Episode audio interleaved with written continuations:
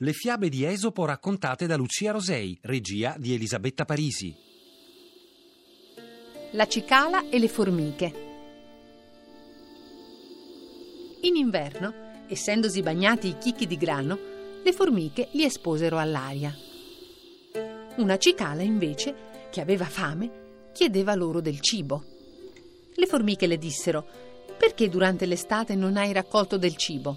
E quella disse: non sono stata in ozio, ma ho cantato armoniosamente.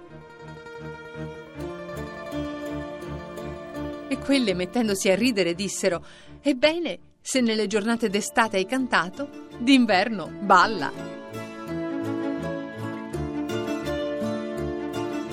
La favoletta mostra che non bisogna essere negligenti per non affliggersi ed essere in pericolo.